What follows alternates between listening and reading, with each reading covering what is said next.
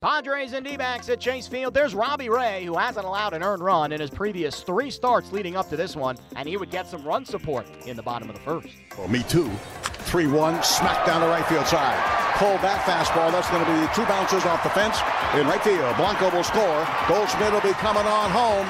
The throw will be cut.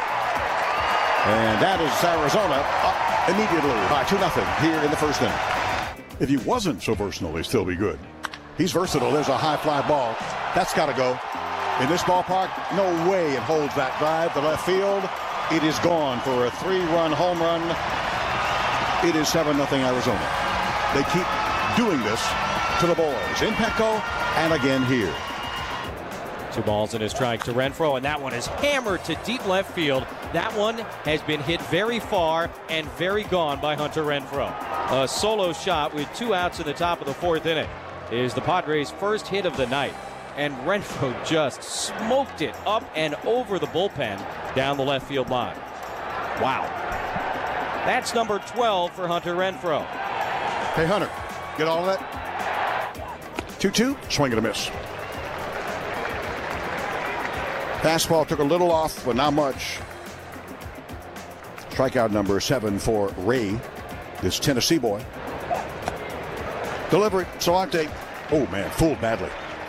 Geared for the fastball, way out in front of the slider. Strike 3 swinging. 8 strikeouts, 2 gone, 6th inning. Down 9. 3-2 with the runner going. Fastball, swing and a miss, strike 3. 9 strikeouts. Robbie Ray in his second dominating start against the Padres this year. 1 in Petco, 1 here in Chase Field. Ray strikes out 11 as his scoreless inning streak ends at 27 2/3, but he still picks up the victory as the D-backs streak past the Padres 10-2. Andy Green's squad could only muster 5 hits in Tuesday's loss in the desert. Here's the skipper talking after the game. Command, without a doubt. I thought his fastball was obviously erratic today. He had a real hard time getting the thing to the glove side, and when he'd go arm side, he'd miss in. That's where he hit Goldschmidt, and that's where he kept missing consistently. Went to the changeup a lot. It was like the one pitch he could command. He kept getting down with that, and got a few strikeouts with that, got some ground balls with that. But by and large, just like a guy that came in today and didn't have his stuff and wasn't able to locate and fight through innings.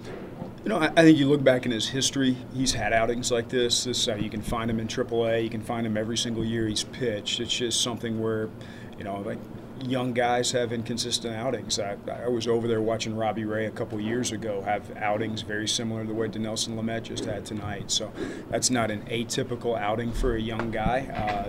Do you like those outings? No, but you learn from them. You learn how to get back when you get off. And like for him today in particular, like, didn't work to the glove side at all, kind of went away from going into lefties, working away to righties. Like that puts you back on line a lot of times. That's a young guy not quite understanding like what he can do to make an adjustment on the mound to get back right in the middle of the game, and keeps trying to do the same thing over and over again. So I think it's a learning process. Like I said, I saw Robbie Ray go through many outings just like that a couple years ago. The series continues Wednesday. Luis Perdomo on the mound for San Diego against Zach Grinke for Arizona.